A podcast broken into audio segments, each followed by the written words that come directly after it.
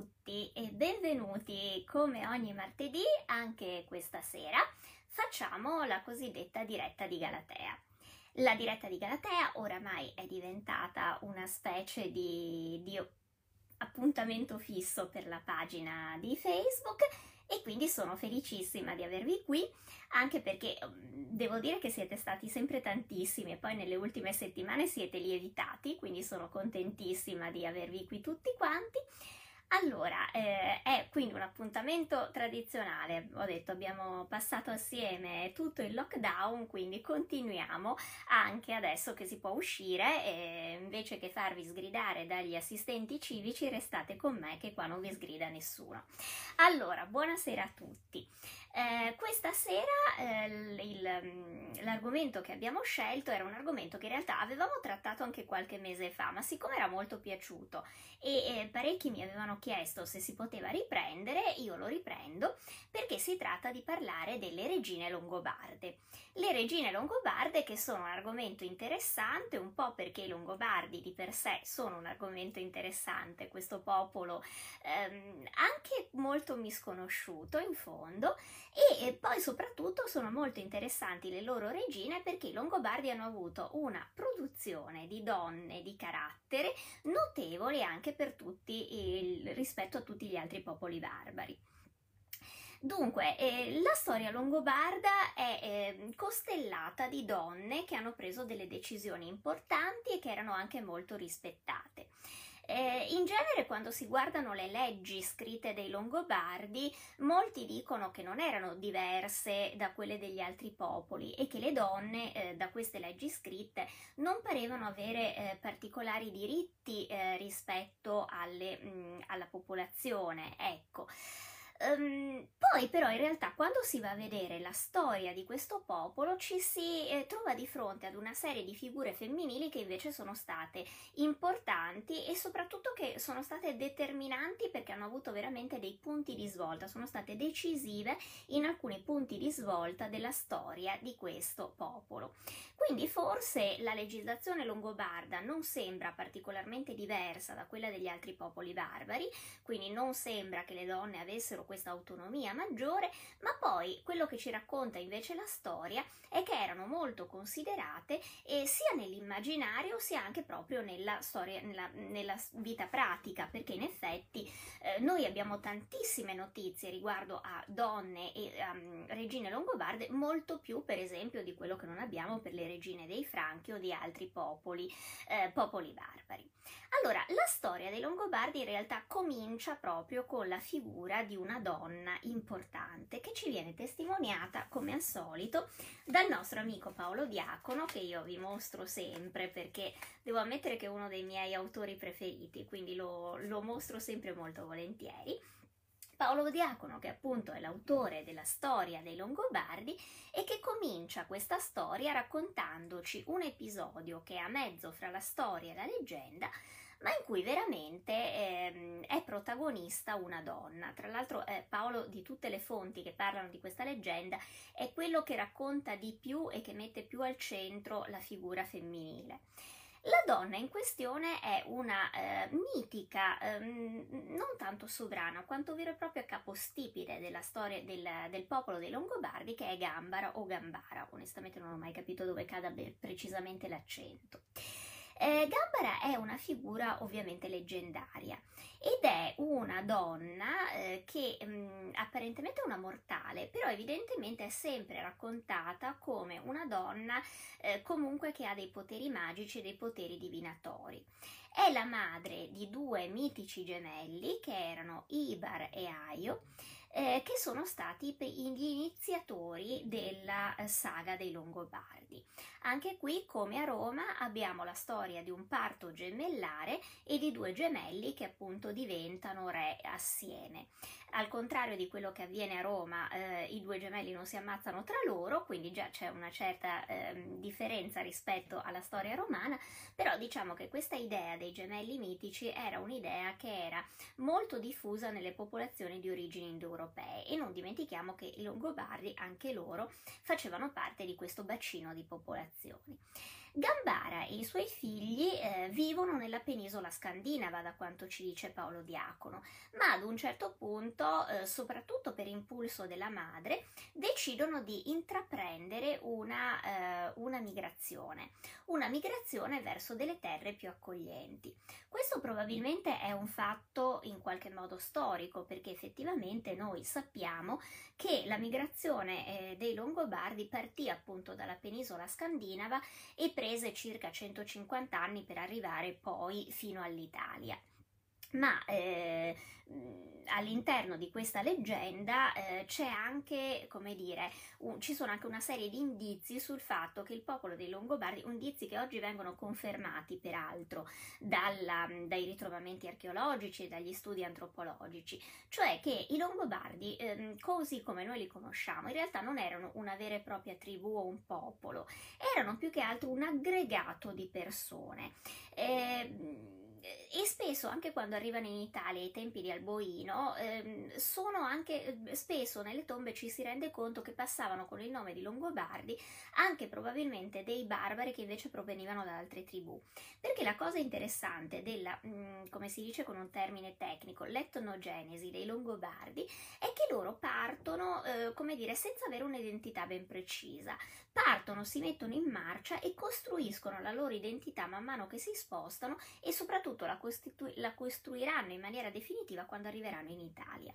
Comunque questa sovrana mitica Gambara che dà l'inizio a questa migrazione con i suoi due figli è anche colei che in qualche modo è legata alla nascita del nome dell'etnonimo, cioè del nome della popolazione dei Longobardi. Perché la leggenda che ci racconta Paolo Diacono è che a un certo punto eh, Gambara e i suoi figli entrano in contatto, naturalmente spostandosi con varie popolazioni.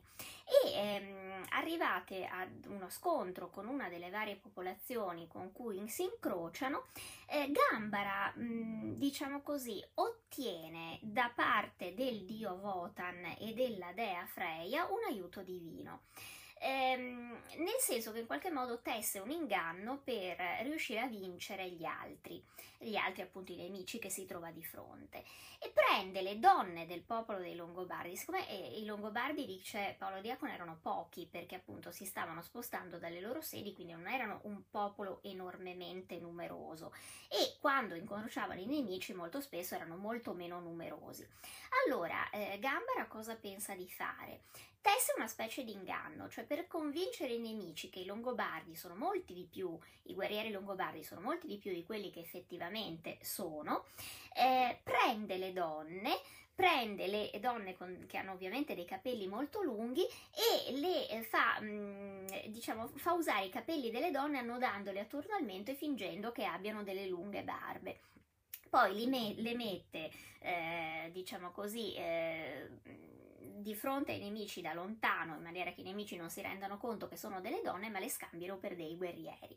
A quel punto Go, mh, mm, Votan e Freya che stanno, ehm, che stanno guardando questo, questo, questo scontro, eh, Freya interviene presso il dio Votan chiedendogli di dare la vittoria ai Longobardi perché evidentemente si sono dimostrati più intelligenti e il nome del popolo deriva proprio da queste lunghe barbe che in realtà sono simulate perché sono i capelli delle donne che si sono poste davanti. In pratica hanno fatto un po' come il cugino It degli Adams se avete presente. Quindi in pratica la eh, leggenda fondatrice del, eh, del, del popolo dei Longobardi era legato all'inganno di una donna e questo anche dimostra come probabilmente fin dall'inizio all'interno della cultura dei Longobardi le donne probabilmente avevano una, un qualche ruolo predominante, soprattutto per quanto riguardava la divinazione e la conoscenza del futuro. Questo peraltro è una cosa che era abbastanza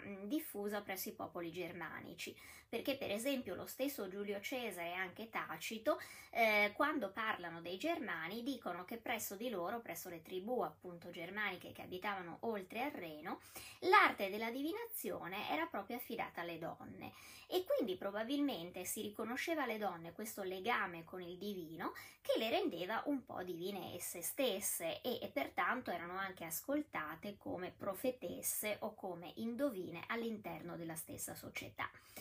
Proprio per questo ehm, si immagina che, ehm, che, comunque, anche se magari nelle leggi questo non, non, veniva riflesso completamente, le donne nella società longobarda avessero comunque una certa preminenza. Allora, io intanto saluto tutti quelli che si stanno aggiungendo, siete tantissimi questa sera, quindi non vi saluto uno ad uno, ma insomma faccio un ciao ciao generale. Vi ricordo sempre che se avete delle domande magari me le mettete nei nei commenti io cerco di rispondere in diretta. Adesso scorro un attimo per vedere se c'è qualche Oh, dunque, come questa sera c'è mio figlio Brando, dodicenne. Ciao Brando, tesoro, ben arrivato. Speriamo di non annoiarlo a morte. Dunque, Scandinavia o Danimarca? Eh, da entrambe, perché in realtà non è ben chiaro eh, dove fossero stanziati originariamente, ma ripeto, anche perché erano diverse tribù, quindi ehm, non avevano una, una, una precisa localizzazione e diventano appunto longobardi, come racconta la leggenda, quando oramai si sono messi in moto. Uh, saluti addirittura dalla Colombia, mamma mia, eh, Galatea International stavolta. Allora, quindi il popolo dei Longobardi comincia come un popolo, eh, Sandro, ciao, un popolo connotato quindi come un popolo che ha veramente mh, delle donne toste, delle donne toste che sono in grado di reggere il potere, anche perché lo stesso nome di Gambara o Gambara, a seconda dell'accento che ripeto non ho ben capito mai dove cada, eh, probabilmente è legato ad una radice indoeuropea che significa proprio colei che, le- che regge lo scettro. Quindi in qualche modo c'era anche l'idea, fin dai primordi, di una, ehm, di una ehm, tendenza, di una capacità femminile proprio di reggere lo scettro e di comandare. La seconda regina di cui vi devo parlare eh, in realtà non è una regina longobarda di, eh, di formazione, cioè non è di origine, ecco. Eh, anche se è una regina che ha avuto una uh, grossa risonanza nelle fonti storiche e persino nelle canzoni. Eh, ora, io non so se vi ricordate una vecchissima canzone dei Gufi di tantissimi anni fa, era un gruppo milanese, ehm, che parlava di Rosamunda e diceva bevi Rosmunda nel cranio vuoto del tuo papà. Eh, la canzone si chiamava proprio, se non sbaglio, Longobardo va, la trovate probabilmente su YouTube. Era una canzone eh, di cabaret, perché erano quei cabaret degli anni 60, appunto, da cui uscivano anche gli annacci e tutta un'altra serie di personaggi, ehm, che riprendeva appunto la storia di questa regina dei Longobardi che in realtà eh, non era una regina di origine longobarda, perché lei era originaria di un'altra tribù barbara, vicina ovviamente a quella dei Longobardi, quella dei Gepidi. Eh, la storia di Rosamunda è particolarmente triste e anche abbastanza splatter perché si tratta di una regina che diventerà una vera e propria Dark Lady eh, perché si macchierà del, dell'omicidio del marito e poi tenterà di eh, scappare con i soldi, con il tesoro dei Longobardi, eh, rifugiandosi malamente presso i bizantini perché poi in realtà sarà uccisa anche lei. Allora, scusate, intanto eh, guardo un attimo. Dunque, i Longobardi erano ariani? Sì, erano ariani, nel senso che all'inizio, ovviamente, come tutti i barbari, erano pagani. Quando si sono convertiti, si sono convertiti all'arianesimo, soltanto in un secondo periodo, come vedremo, ai tempi di Teodolinda, si trasferiranno, eh, si eh, convertiranno al cristianesimo cattolico. Allora, come dicevo, quindi, eh, Rosamunda era la principessa dei Gepidi, era la figlia del re dei Gepidi, Cunimondo,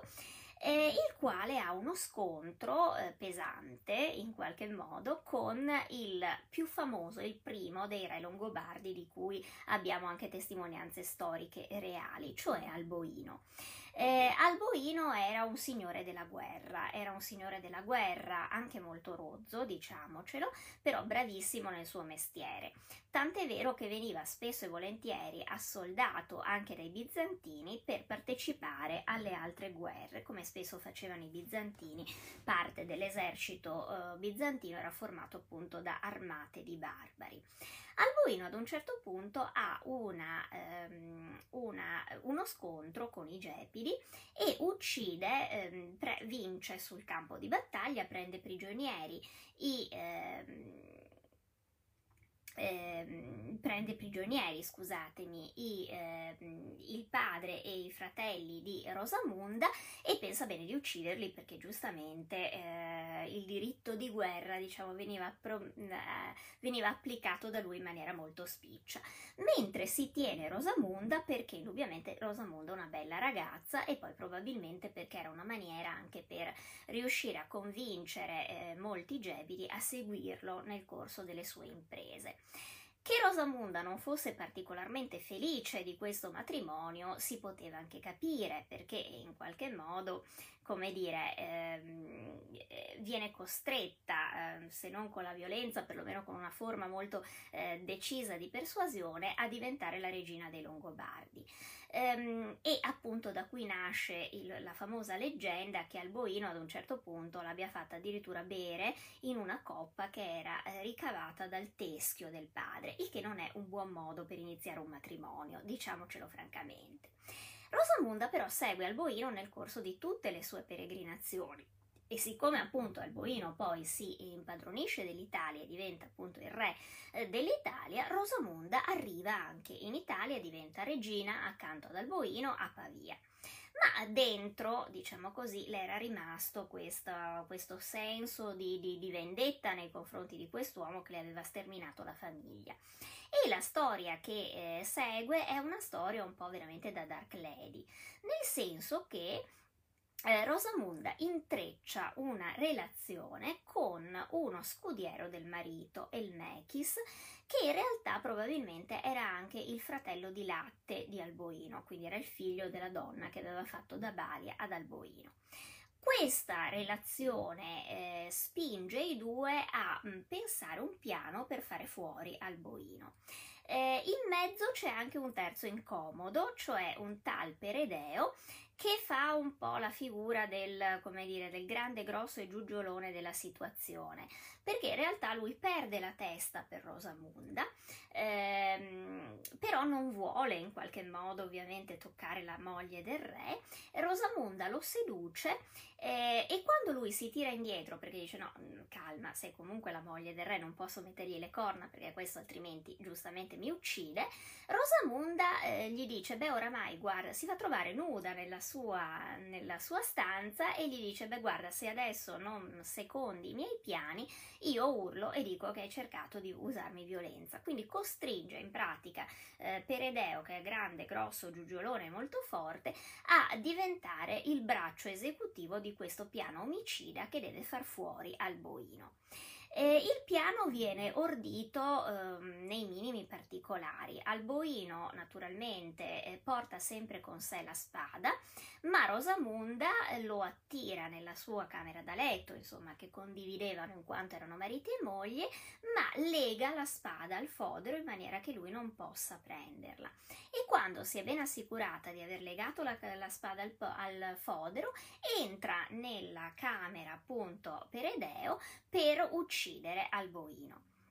Alboino mh, mm, si difende con quello che può, perché certamente abbiamo detto non era un uomo simpatico, ma era decisamente un uomo di polso, quindi anche quando capisce che la spada non gli potrà essere utile perché è stata legata ed è impossibile da estrarre dal fodero, eh, si difende con quello che può. C'è una scena molto d'azione in cui lui prende uno sgabello, cerca di parare i colpi di Peredeo e di Elmechis che gli arrivano addosso,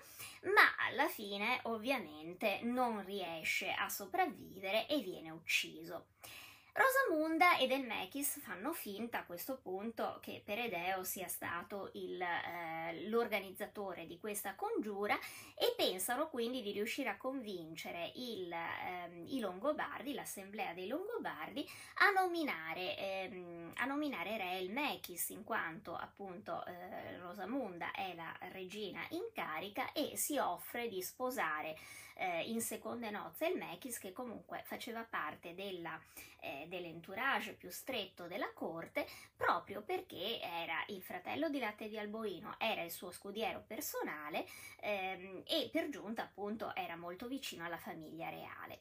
Qualcosa però evidentemente va storto. I Longobardi e l'assemblea dei duchi Longobardi devono un po' mangiare la foglia, forse perché Peredeo appunto confessa, forse perché comunque la storia eh, che Rosamunda e l'amante hanno impapocchiato non è grandemente credibile. Fatto sta che eh, Rosamunda e l'amante si rendono conto che se restassero a Pavia sarebbero probabilmente uccisi. E qui parte la seconda parte della storia di Rosamunda. Rosamunda in fretta e furia di notte carica eh, il tesoro dei Longobardi, quindi arraffa tutto l'oro che ha nel palazzo reale e scappa con l'amante. Dove ti puoi rifugiare quando sei una regina dei Longobardi in fuga che ha appena ucciso il marito re?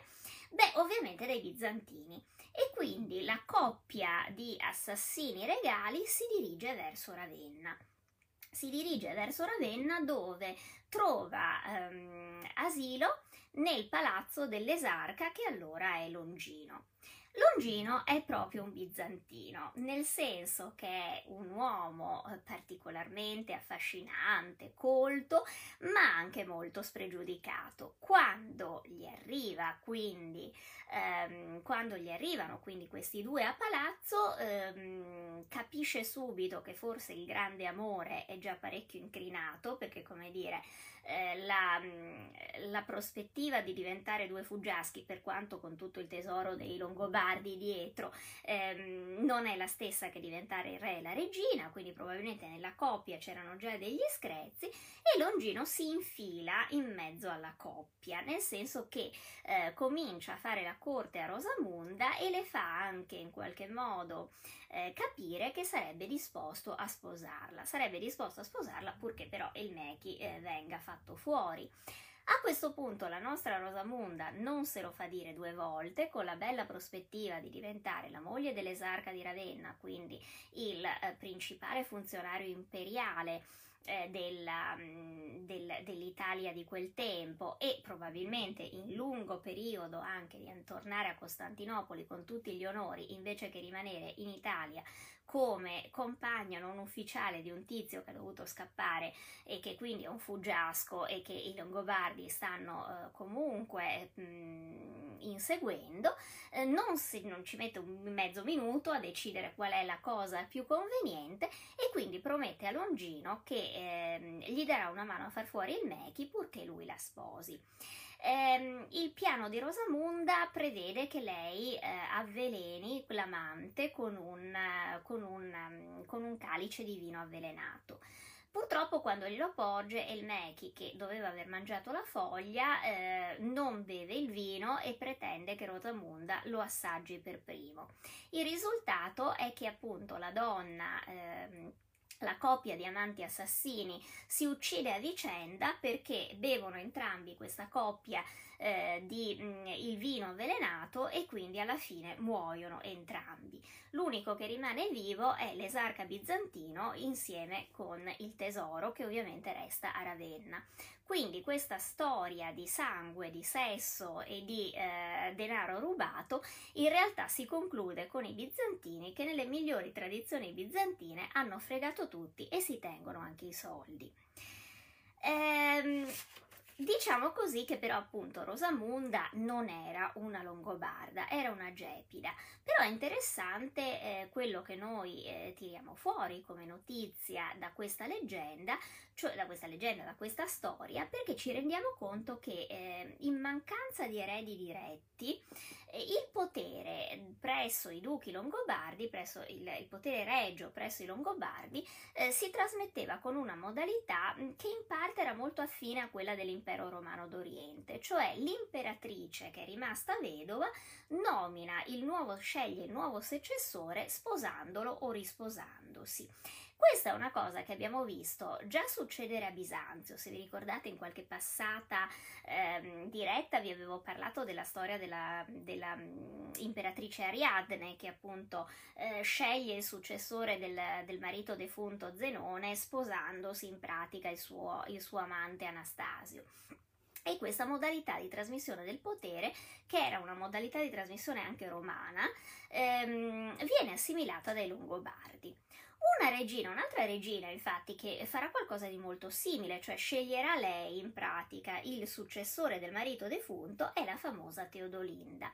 Teodolinda che è una delle regine più famose eh, della storia dei Longobardi, ma diciamo della storia d'Italia in generale. Non dimentichiamo che a lei è legata la famosa corona ferrea che per secoli poi ha incoronato il re d'Italia e che eh, anche ai tempi dei Savoia veniva usata poi per incoronare il re d'Italia. Eh, questa cosa poi era particolarmente interessante perché non dimenticate mai che il fatto di essere re d'Italia era una condizio sine qua non, cioè una condizione necessaria per poter diventare poi imperatore del Sacro Romano Impero. Ed era proprio per questo che molto spesso nel Medioevo anche sovrani tedeschi che in Italia non avevano mai messo piede prima eh, si accapigliavano e scendevano in Italia per potersi eh, aggiudicare questo titolo, perché quando tu eri re d'Italia automaticamente potevi poi aspirare al titolo di imperatore.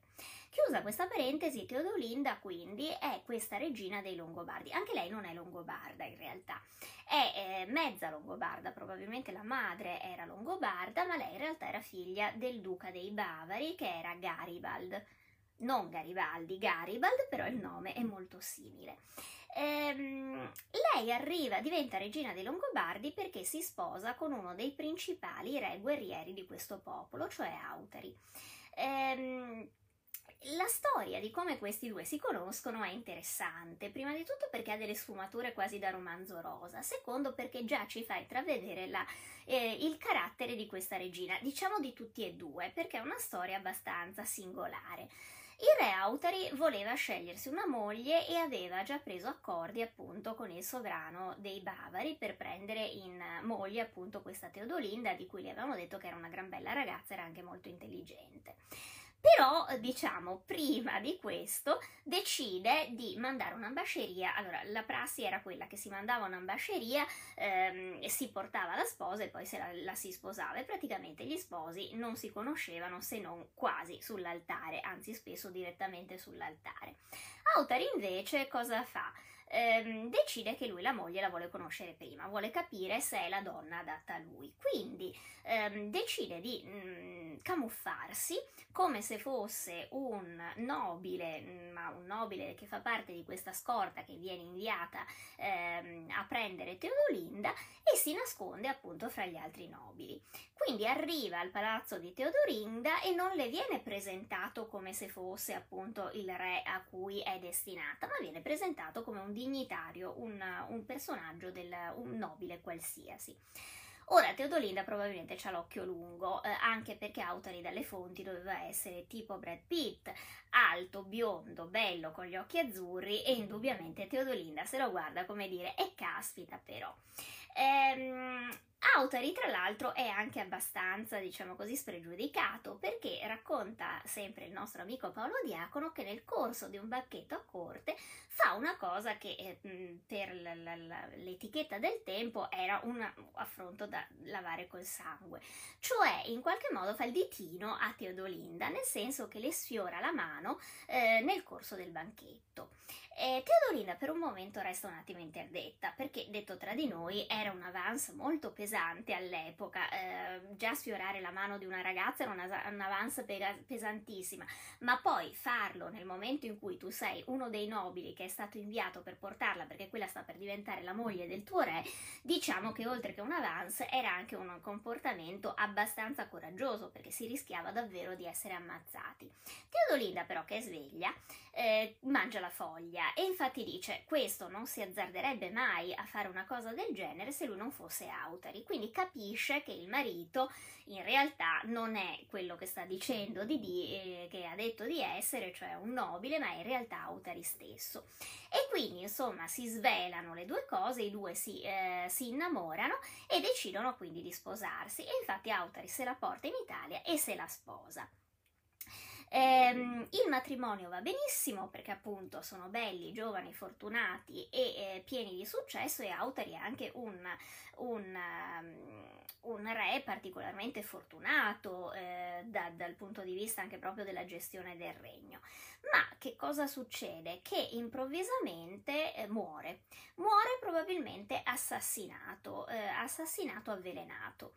Eh, chi ci sia dietro a questa morte non è ben chiaro. Eh, qualcuno sospetta che fosse una congiura di corte, probabilmente in cui sarà eh, coinvolto il secondo marito di Teodolinda, però non ci sono prove certe. Di certo, ehm, a questo punto eh, a Teodolinda viene chiesto dall'Assemblea dei Longobardi una cosa molto particolare, cioè siccome ehm, all'interno dell'Assemblea dei Longobardi si era spesso molto divisi perché appunto ogni duca cercava di ottenere il potere. Tenete presente che la regalità longobarda non passa quasi mai da padre in figlio, ma appunto il re viene scelto dall'Assemblea. Solo che in questo momento l'Assemblea probabilmente è in palla totale perché tutti i, i duchi vorrebbero aspirare al trono e poi soprattutto perché eh, molto probabilmente la eh, dipartita di Auteri è stata veramente improvvisa, quindi non c'è stato neanche il tempo eh, di eh, organizzarsi perché tutti pensavano che sarebbe vissuto molto a lungo e non avevano neanche proprio un'idea di chi nominare. Ed è qui che emerge la figura di Agiulfo, che sarà il secondo marito di Teodolinda. E anche qui devo dire che Teodolinda dimostra di aver avuto sempre l'occhio molto lungo, perché in realtà lui, ehm, Agiulfo, voglio dire, Teodolinda l'aveva già conosciuto, eh, nel senso che si erano incontrati a Verona quando appunto lei era stata riportata da Autari eh, per sposarsi, quindi praticamente quando era ancora sposina novella, passano per Verona, a Verona tutti i duchi longobardi si radunano per omaggiare la nuova coppia reale e Agiulfo, che era il duca di Torino, fa parte di questo eh, corteo di duchi longobardi che arrivano, quindi i due si erano già guardati. Si erano già guardati, si erano presi le misure, anche perché Agiulfo, diciamo così, che su Teodolinda aveva buttato decisamente l'occhio. Racconta infatti sempre il nostro amico Paolo Diacono, che è una specie di eh, signorini dell'epoca in questo caso, dice che eh, durante eh, i, i, festeggiamenti che ehm, sono organizzati a Verona per questa coppia succede una cosa molto strana, cioè ehm, ad un certo punto un fulmine calpi- colpisce un recinto dove il re avrebbe dovuto passare e eh, Agiulfo che ha dietro e mm, questo fulmine accade nel momento in cui ci sono il re e la regina dei Longobardi presenti nel recinto ovviamente nessuno si, si fa male nessuno succede nulla di particolare ma Agiulfo che ha con sé un indovino eh, fa interpretare questo presagio dall'indovino e l'indovino gli dice che eh, è un presagio a lui favorevole perché indica che lui è destinato a sposare quella donna che oggi è la moglie di Alboino. Eh, in qualche modo eh, Agiulfo se lo ricorda questa cosa e eh, quando appunto Teodolinda viene incaricata di scegliere il nuovo re probabilmente si fa avanti. La critica in realtà ha sospettato che forse i due fossero già d'accordo prima, perché eh, pare impossibile una svolta così improvvisa. Qualcuno si è anche, mh, mm, anche sospettato che forse Agiulfo potrebbe essere stato coinvolto nella veloce dipartita di Autari, però in ogni caso non ci sono delle prove certe di questo. Fatto sta che dopo pochi giorni eh, dalla dipartita del primo marito, Teodolinda dice ai Longobardi di essere pronta a fare una scelta e quindi a scegliere un nuovo marito, un successore per il trono, si presenta a questa assemblea, tutti i duchi le baciano la mano perché lei ovviamente è la regina, quando arriva il turno di di Agiulfo lei, lui, prende, le, le, lui le prende la mano per baciarla e lei lo ferma dicendo ma no, non devi baciare una mano quando tu puoi baciarmi direttamente sulla bocca e con queste parole gli dice che lo ha scelto come futuro marito. Insomma, è una scena un po' da romanzo Harmony, mi rendo conto, però il nostro Paolo Diacono quando vuole le scene eh, romanzesche le sa scrivere benissimo e quindi da qui si capisce che Teodolinda ha fatto di nuovo la sua scelta. Insomma, Teodolinda era una buona, eh, una buona talent scout di re. E in effetti entrambi i mariti sono stati due, ehm, due, re molto importanti per i Longobardi, ma lei è stata veramente un perno per tutta la popolazione, perché sarà anche quella che eh, convincerà in pratica i Longobardi a passare dalla religione ariana al cristianesimo. Non è ben chiaro se lei fosse già cristiana, anche se, cioè già cattolica, scusatemi, ho detto una scemenza, li convince a passare dalla religione cristiana ariana alla cristiana cattolica. Um, non è ben chiaro se eh, ehm, Teodolinda fosse già eh, cattolica, ehm, ma non è improbabile perché veniva dalla Bavaria che era già stata permeata da dei missionari cristiani cattolici. Comunque, quando arriva in Italia, sicuramente Teodolinda stringe un'amicizia profonda proprio con il Papa e questa amicizia profonda la porta sicuramente alla conversione se non era già cattolica di, eh, di formazione, eh, ma soprattutto eh, la porta a caldeggiare presso il suo popolo la, la, eh, il passaggio diciamo dall'arianesimo al cristianesimo. Eh, questa è una svolta epocale per i Longobardi perché eh, tenete presente che comunque in Italia la maggioranza della popolazione era eh, una popolazione cristiana cattolica e questo fatto che invece le popolazioni barbare come anche i goti eh, fossero ariani aveva sempre creato delle frizioni anche perché dovete pensare che il clero ariano era totalmente separato da quello cattolico quindi esistevano chiese ariane e chiese cattoliche le due cose erano come due binari paralleli non c'era possibilità di, ehm, di, di incrociarsi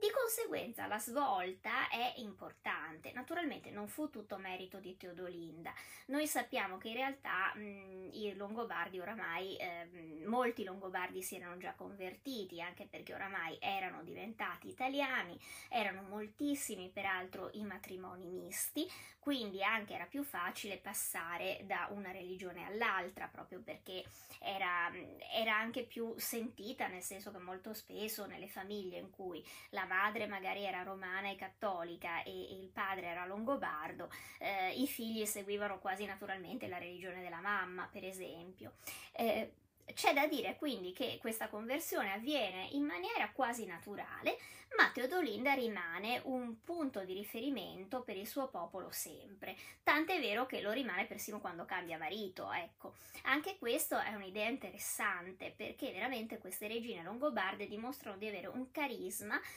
in qualche modo indipendente dal fatto che fossero o meno eh, la moglie del re in carica, anzi lo fanno loro spesso il re in carica. Quindi vuol dire che davvero eh, i Longobardi avevano nei confronti della donna un rispetto maggiore, perché per esempio per le regine franche questo sarebbe stato assolutamente impossibile e anche inconcepibile. Non solo non avevano nessun potere, ma francamente proprio non avevano neanche una particolare autorità a corte, salvo forse la mamma di Carlo Magno, ma tutte le altre sono veramente delle immagini molto sbiadite.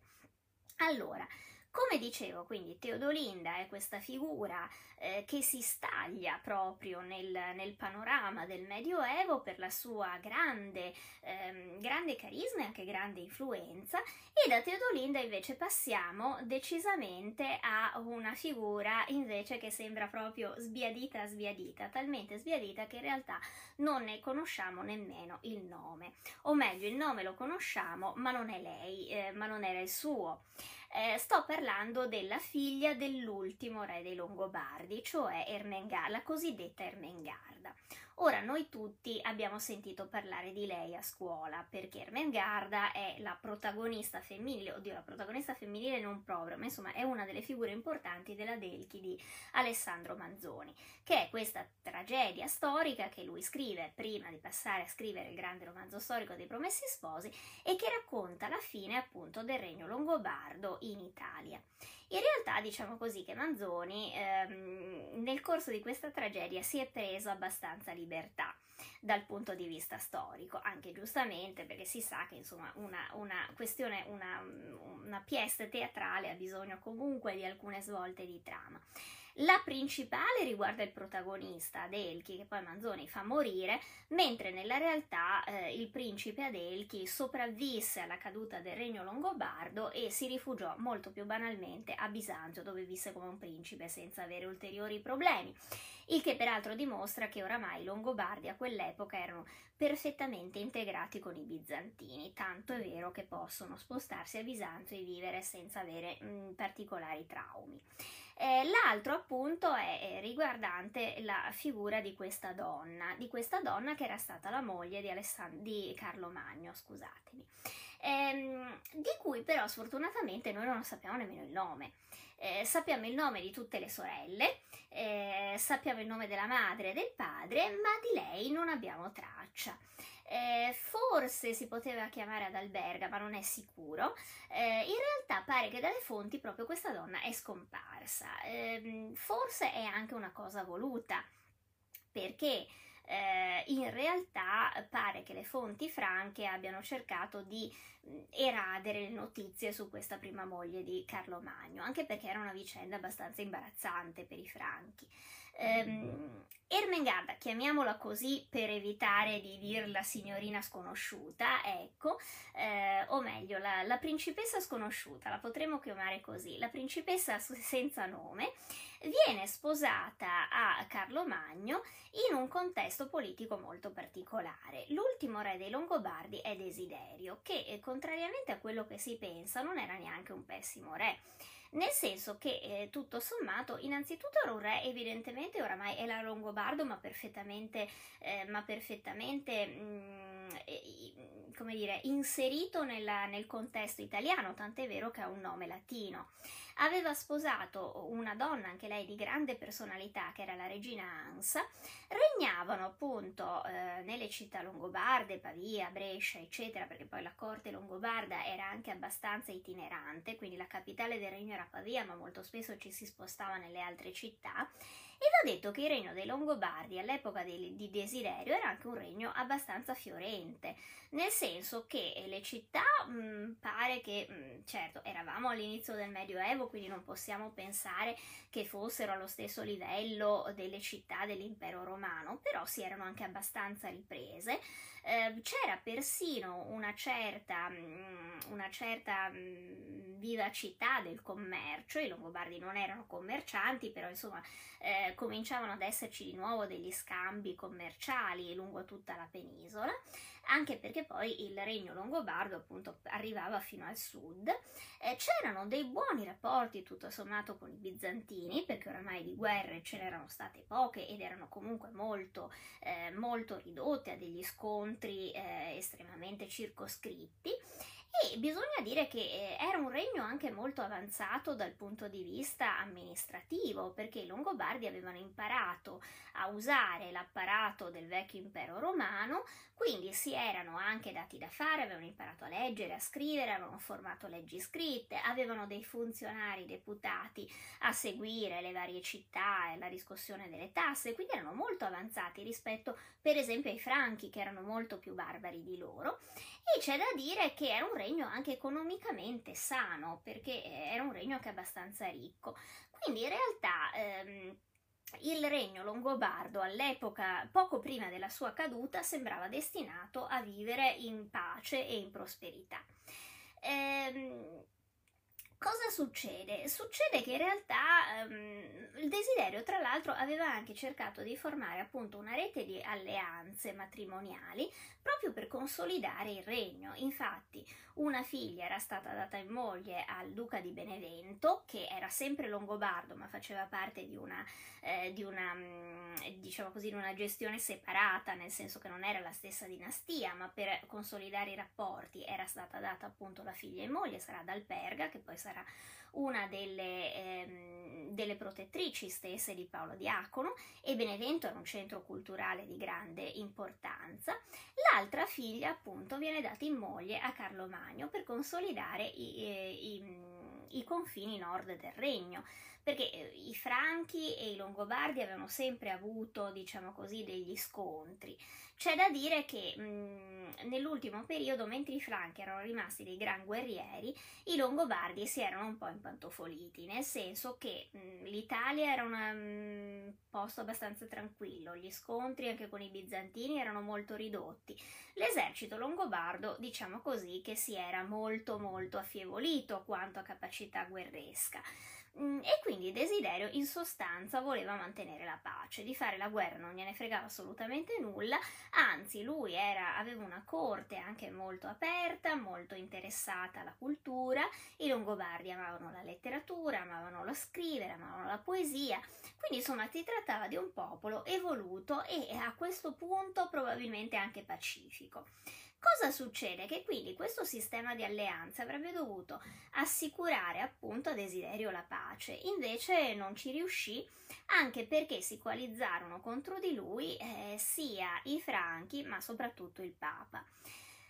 Poi questa leggenda che i Longobardi eh, avessero, um, continuassero in qualche modo a, a, fare pressioni sul Papa è stata anche molto esagerata dalle fonti pontificie, perché poi a guardare gli avvenimenti in realtà i Longobardi, ripeto, non erano così aggressivi. Certo erano arrivati quasi alle porte di Roma, eh, però diciamo così non avevano mai lasciato intendere in ogni caso di voler eh, fare degli atti particolarmente violenti nei confronti del Papa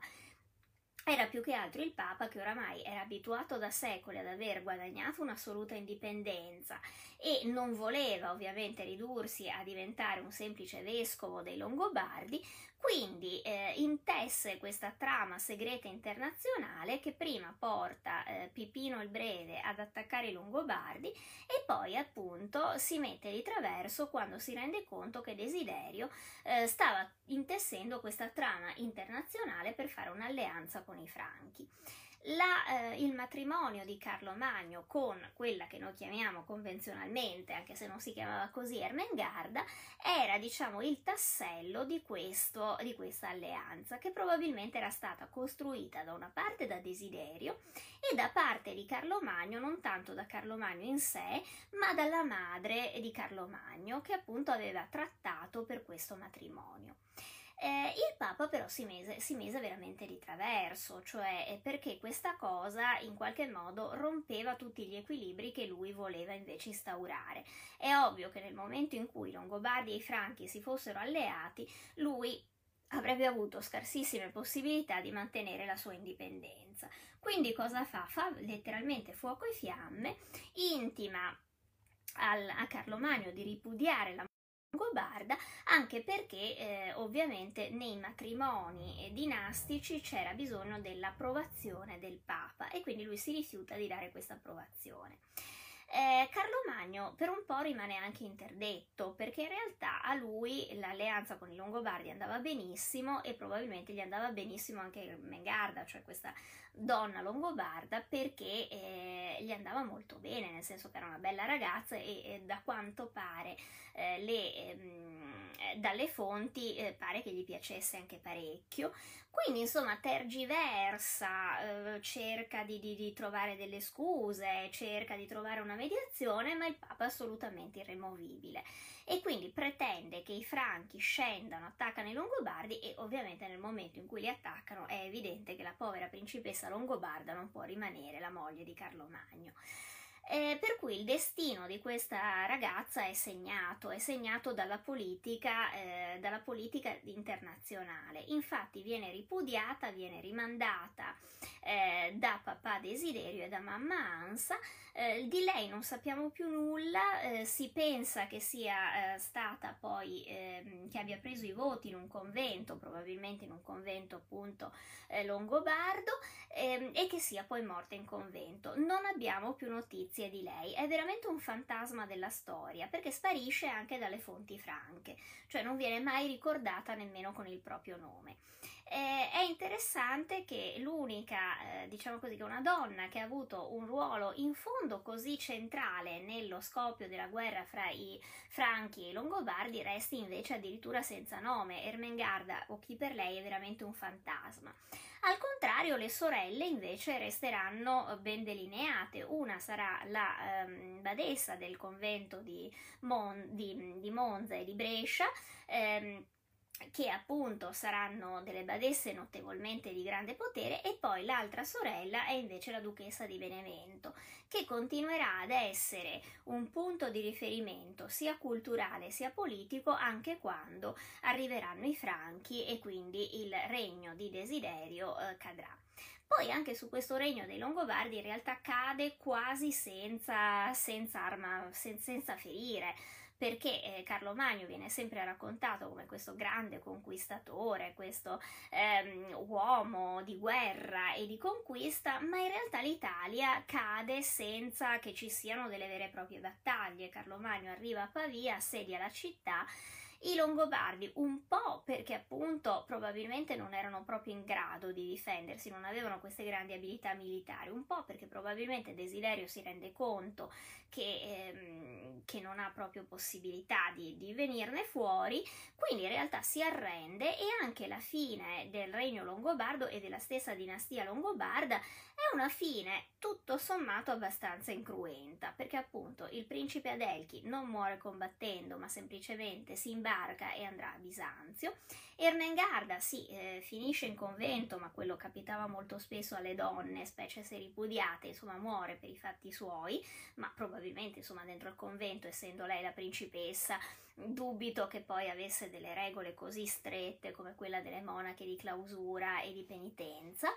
Ehm, le sorelle restano eh, ai loro posti perché nessuno si sogna in realtà di spostarle o di imprigionarle. In realtà mh, mm, Carlo Magno eh, lascia anche al potere gran parte dei duchi longobardi, che basta che si eh, rivolgano a lui, che gli facciano un giuramento di, di, fedeltà e quindi non si sogna neanche di, resti- di destituirli.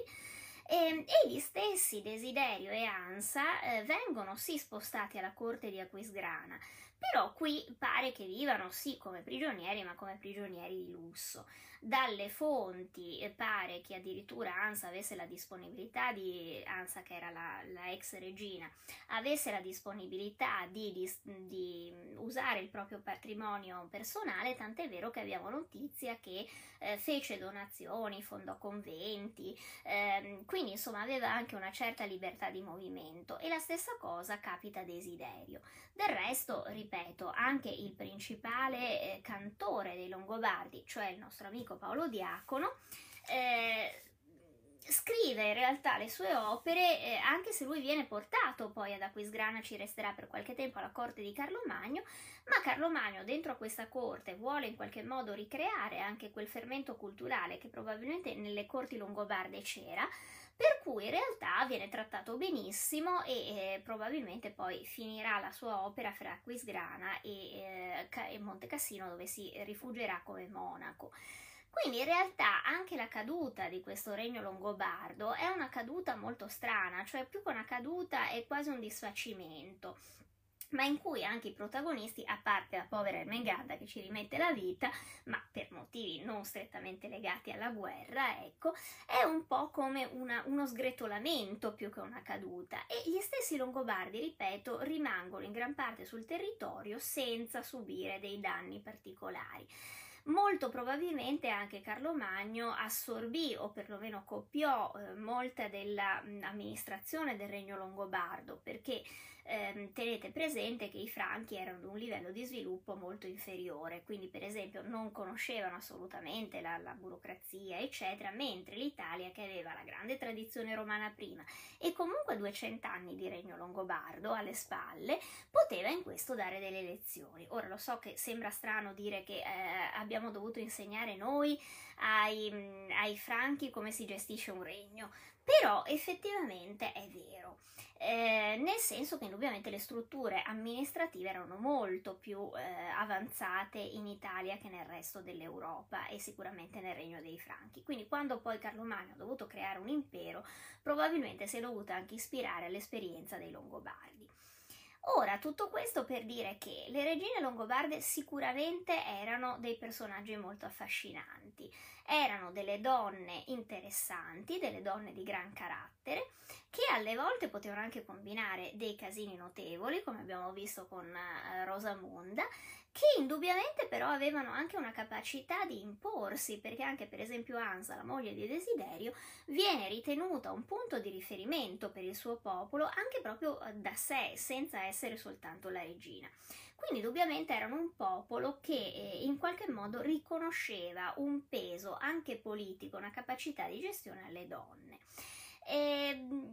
questo forse ci abbiamo perso quando siamo passati dai Longobardi sotto i Franchi, perché invece dai Franchi non c'era niente del genere. Le donne della corte franca, a parte Bertrada, vabbè, la, la mamma di Carlo Magno, sono molto più sbiadite, ehm, hanno sicuramente meno responsabilità e anche vengono consultate molto meno nella gestione del potere, per cui decisamente eh, i Longobardi hanno anche questo di interessante, un'occasione, i Longobardi quando li si racconta spesso si ha l'impressione che siano veramente un'occasione perduta, perché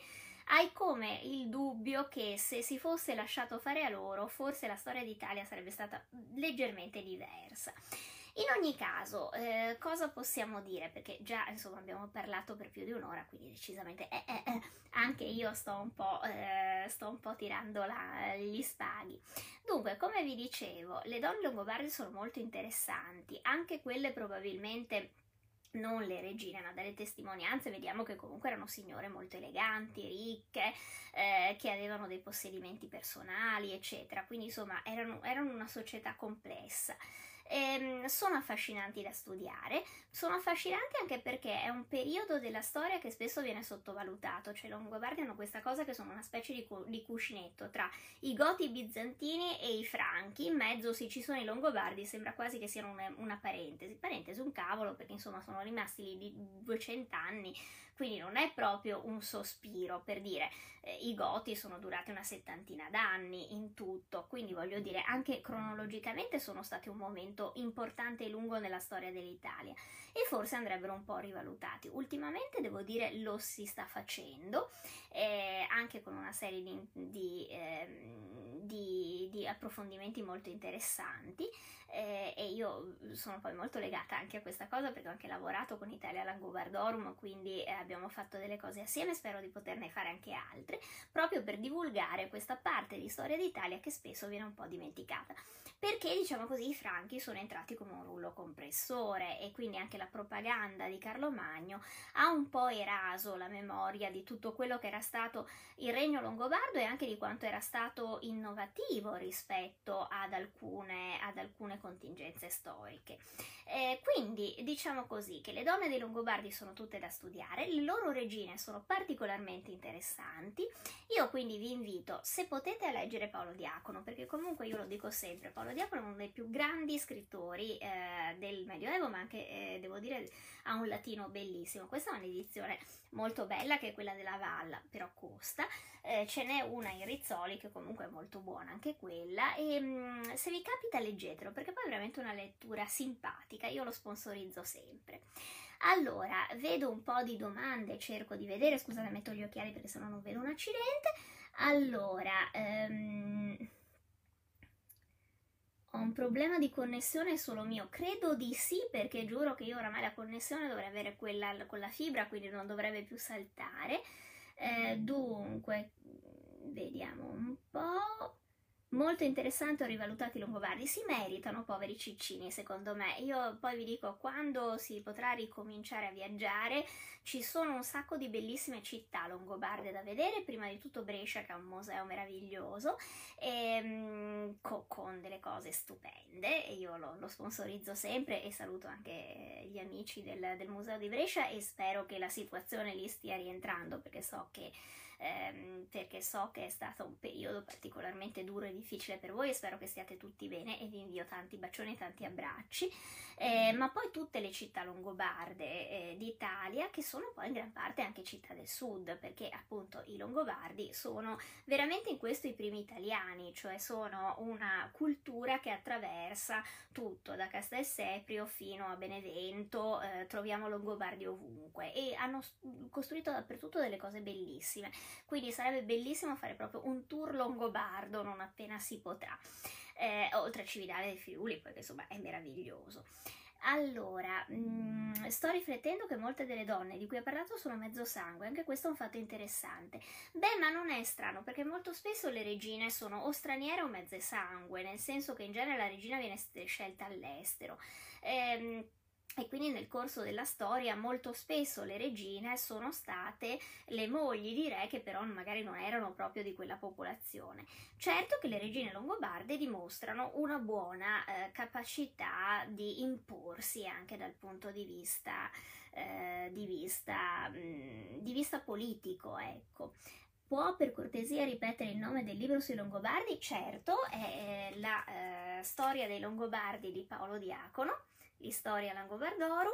che si trova sia nell'edizione della Valla, che è questa qui eh, che vi ho mostrato, ehm, che è un po' costosetta onestamente, però è veramente una cosa meravigliosa perché ha delle note meravigliose ed è a cura, scusatemi, di Lidia Capo. E se no ce n'è un'edizione un po' meno costosa ma comunque buona che trovate, se non sbaglio, nella Bur della Rizzoli. Non vorrei dire una scemenza, ce l'ho da qualche parte, ma in questo momento non sono in grado di ricordarmi nella mia libreria dove l'ho messa, però sì, è una di Rizzoli di sicuro, uno dei libri grigetti Rizzoli.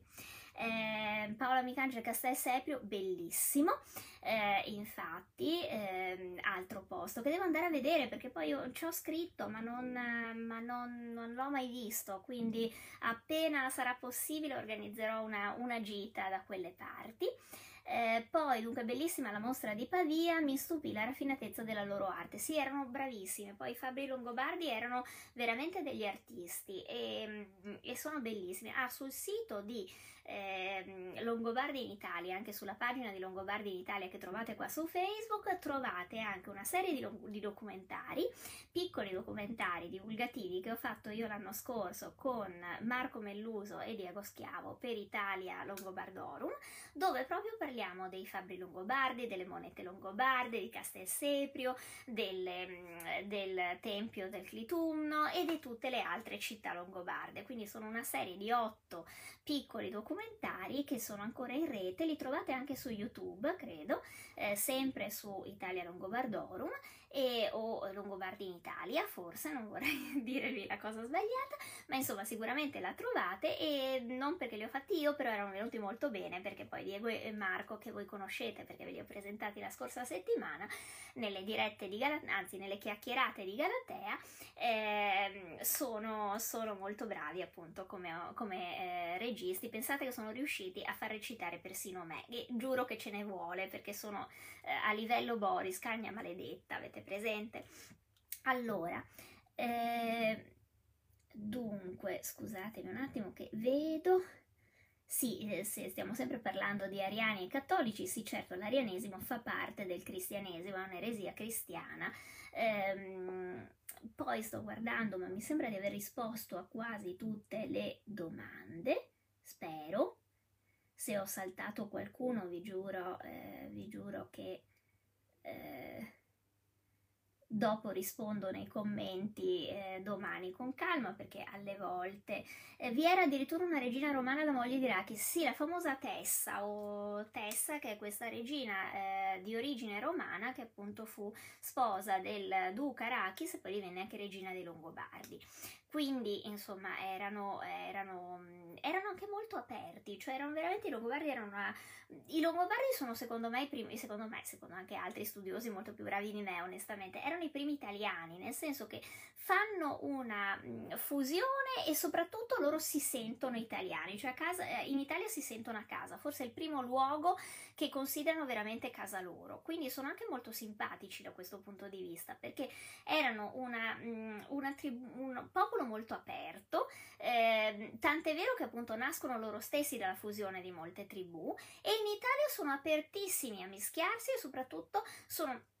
curiosissimi nei confronti delle culture che trovano. Loro si eh, immedesimano molto nella romanità, anche se non avevano conosciuto direttamente i romani, perché loro sono i più barbari, sono arrivati dopo, eh, però veramente vedi che hanno questo culto proprio per la romanità, si eh, studiano anche l'architettura romana, cercano di ri, ri, reinventarla, quindi veramente sono un popolo che a me è simpatico, un po' perché si tiene sempre per quelli che poi alla fine perdono e quindi contro i franchi tieni per i Longobardi, ehm, ma poi perché veramente hanno molte cose affascinanti che a me sono sempre piaciute molto, perché tutto sommato vedi un popolo che in realtà si forma per strada e, eh, e, proprio perché è un popolo nato da una fusione di tante cose, in realtà ha una mentalità molto più aperta di altre, non, non, non cerca di imporre la sua visione, ma si adatta tantissimo. In questo erano molto molti italiani, si, ad, si sono adattati perfettamente alla, a, ai posti dove sono stati e li hanno amati incredibilmente, quindi tutto sommato io Longobardi li amo tantissimo. Ecco, questa era il, la, la cosa che Ehm, che, che, che, che, sempre alla fine dico io fra i Longobardi e i Franchi, proprio niente, tifo, tifo spudoratamente per i Longobardi anche se hanno perso. È uno di quei casi in cui dici no, non dovevano perderlo, meglio loro.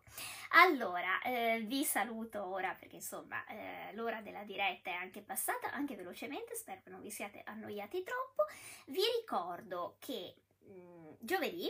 ci sarà l'appuntamento con la seconda delle chiacchierate di Galatea e l'ospite sarà eh, Diego Calaon, che è un bravissimo archeologo e che ci racconterà dei suoi scavi che sono molto interessanti perché riguardano Torcello e la laguna di Venezia e la Venezia eh, degli stati appunto degli stati appunto longobardi e bizantini. Quindi rimaniamo sempre in tema. Poi Diego è una persona simpaticissima e quindi sono contenta di presentarvelo perché merita. Eh, vi saluto. Se volete, io vi invito sempre, se vi è piaciuta la diretta di Galatea, non so dove mettere questi occhiali, mannaggia, eh, se vi è piaciuta la diretta di Galatea, condividetela con gli amici, così eh, il video gira e eh, diffondiamo la conoscenza sui Longobardi. Il video ovviamente lo salvo, quindi sarà eh, rivedibile, rivisibile, non so come si dice, rivedibile, sì, eh, sulla pagina. Sono molto stanca, si vede sbaglio anche i verbi. E, mm, e, se voi appunto lo condividete in giro, facciamo girare così. Ah, a proposito, vi volevo dire una cosa: sulla pagina di Galatea siamo più di 13.000, quindi in realtà è anche una festa questa sera. Poi io mi dimentico di dire le cose, sono sveglissima. Ehm, perché siamo diventati 13.000, quindi siamo tantissimi ragazzi. Quindi spargete in giro la notizia, fate arrivare tanta gente sulla pagina, poi vi, rac- vi ricordo che eh, tutti gli altri giorni invece c'è anche il profilo Instagram su cui sempre alle 9 faccio le dirette. Eh, oramai sto sempre su, su, in collegamento con qualcosa. Ok, allora adesso vi saluto, mm, giuro che questa volta chiudo davvero il collegamento. Ciao ciao e grazie per aver avuto la pazienza di rimanere qua fino ad, ad adesso. Ciao e buoni Longobardi a tutti. Ciao!